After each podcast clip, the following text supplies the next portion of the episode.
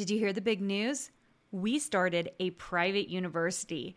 We are rolling out a new design certificate program and a master's degree program along with our Design Suite Mastermind. We have new enrollment dates coming up for these programs, and if you want to watch a 10-minute video and learn more, go to designsuitecourses.com slash learn. Welcome to the Make and Design podcast. I'm your host, Carina Gardner. On this podcast, we're unraveling the everyday joys and dilemmas of design, making, and business. For makers who want to be designers and for designers who are makers, this is your inside scoop to help you grow your business and bring more creativity to your life. Designers. So I know I am on the podcast, but today in particular, um, I am watercoloring with you guys today, but I want to talk to you about how I'm going to use these watercolors. So I know very often I'm talking to you guys about mindset, I'm talking about, you know, being a designer, but one of the coolest things that I can do is actually show you why I sometimes like to work in the real world, world versus the digital world, okay? So I love working in the digital world. That's where I get all my main content, but there's actually tons and tons that we can get out of doing things um, making real paintings, real stuff that actually makes a huge difference in our artwork. So, one of the things I'm watercoloring today is what I call like splotches, basically. And um, I really got into these. There was like a period, I want to say like six years ago, where I made a lot of splotches. Why? Because I needed my own set of artwork, basically, so that I could um, uh, clip them into my design work. And in particular, for those of you who ever purchased Miniloo, so we used to have a lot of physical goods with Miniloo, what we would do is we would um, have like especially front covers. And so they would get drawn, maybe hand drawn, and then we brought them into Illustrator, we vectorized them and got them ready. And then we needed to use, use them either in Photoshop or Illustrator to clip in watercolors to create texture underneath. You know, one of the things that we should be doing all the time is experimenting with our process. When we experiment with our process, if we don't, if we keep it all just flat on the computer, sometimes it becomes lacking. If we keep it all physical, then sometimes it doesn't translate very well into digital. So I really love this mix of mediums. So one of the things you're going to see me doing if you're on the YouTube channel, if you're on the podcast, you're not going to see this, but you're going to hear me talk through the process is I am just going to have like dirty water here, but we're just going to make a big splotch of water and then I will just bring in a color, okay? And I will, depending on the way you're trying to do it, like for me, I'm trying to get some interesting shapes from it, I will just simply mix colors until I can get this particular splotch to work the way I want it to do. And you can see me adding color to it. And you can also see that I'm not worried about the way it's going to look because once again, what I'm looking for is the texture of this. By getting a really good texture, what I'm going to do is then use it later in some of my design work. In fact, I have a huge folder, and those of you in Design Suite workflow guys, this is all about workflow. Is I have a folder that's just textures. And all I will do is make a whole bunch of these. You'll do it not just in watercolor, but in pastels and in other places. And it's, by the way, it's pretty fun as well. And what you're going to do is hold on to them so that you can use them as texture. There's a ton of uh, like you know like people will go on and they'll buy clip art for this kind of thing. I think if you're a designer like one of the best things you can do to keep your art unique especially if you're worried about generative ai or any of that is go out of your way to make your own textures. Now i would love to talk about this. When i was in grad school i was working on my master's degree. Um, back then you guys remember flash adobe had something called flash so um, I was doing an animation series for one of my master's degrees. And uh, what I did was I laid in all of these textures, watercolor textures, uh, like parchment textures, to get the look that I was trying to get Um, and what I did was this very thing I'm showing you guys right now. And back then, a lot of people weren't using textures back then. Um, the Adobe products were brand new. Recently, I had, you know, we had just taken it away from Quark. Like, I mean, it was just like, it was such a crazy, crazy time, you guys. So, um, what I would tell you is that creating your own textures, I think, can be a really powerful way to change the look of your artwork. And by doing this exercise, which you can see is really fun, very, very easy to do, what I'm doing is I'm just making sure and creating splotches for myself that I can then scan in or take pictures of and then use as clipping masks later. Okay.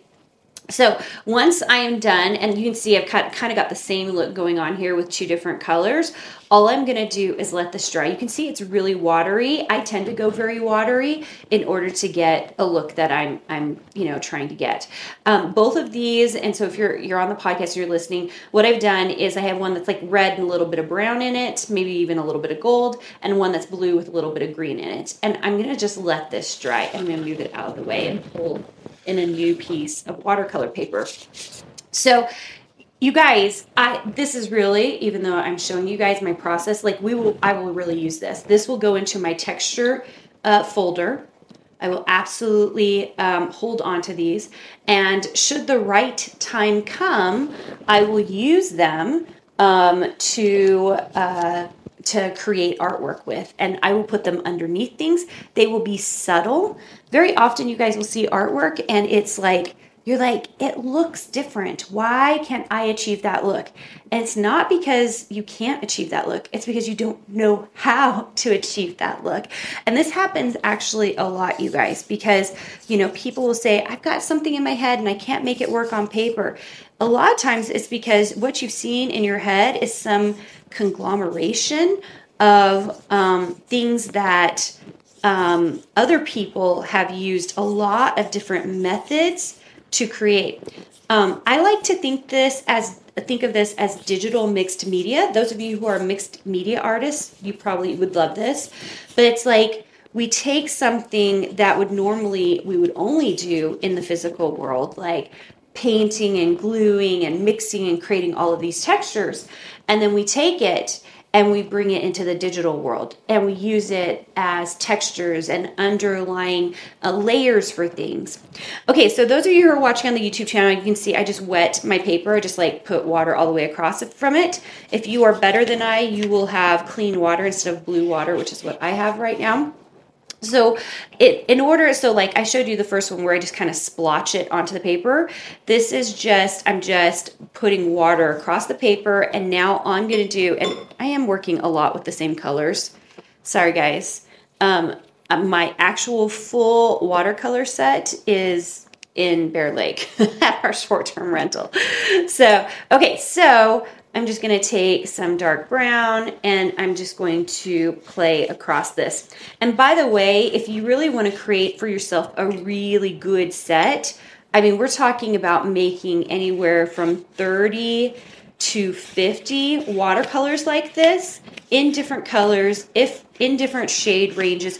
Because when you have that many it's like super powerful because you can flip through your own personal library of colors textures watercolors and pull the thing pull the right color that you need to make it work. It's really fantastic and cool. I probably put too much yellow on that because it was brand spanking new. But you get the idea here because very often what will happen is I'll not just use um, I won't just use the um, the color you see like uh, mixed together, but sometimes I will just use a swatch of individual color, so that can be super powerful as well. Okay, um, where are we headed with this effect that I've got? Maybe this like bright yellow.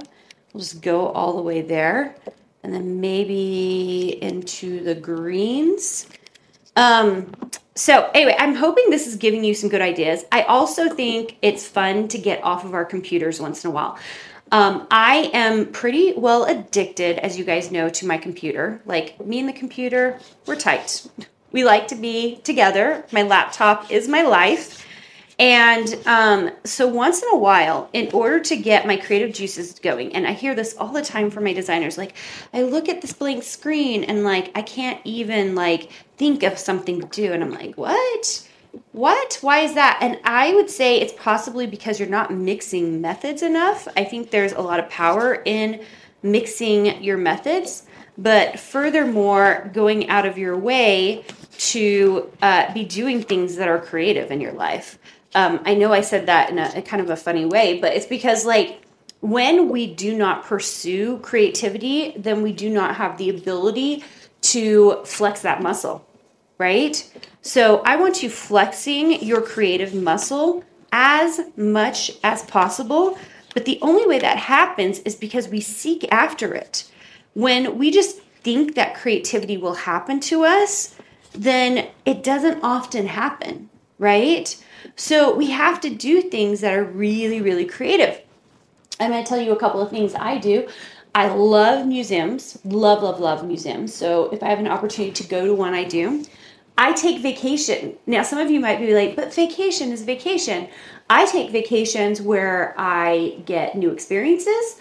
I take vacations that sometimes feel even a little uncomfortable. I take vacations where I get to see something I've never seen before.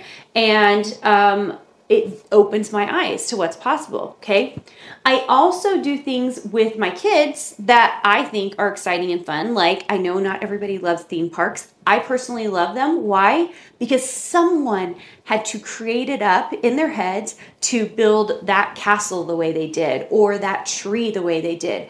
And I love the fabrication of that because there's so much creativity in it. Okay. Um, other things I do in my life. I will go out of my way. I, am actually, and you guys know this, a lot of different masterminds, and I will go out of my way to get to know other people. I will always say hi at a conference to the person sitting next to me to find out what they're all about because you never know creatively what can come out of that. So, really going out of my way to make sure that I am exploring all the creative options in my life. Okay, those of you who are on the YouTube channel with me, you can see like I have this fun mix. Not only would I do rainbow mixes like this, you guys, but I actually recommend you do full page swatches of like single colors. That's why I'm saying 30 to 50 colors are actually amazing. I will have full swatches of like blue, different shades of blue, red, pinks, purples, and all of those things will end up in my library. They will look and feel a little different than, like, you can see the splotchy one. So, like the way that you watercolor this on, or if you're using pastels or another medium, you know that you're going to change up your methods, right? To get these really cool things that you're going to then scan in and use as textures in your design work.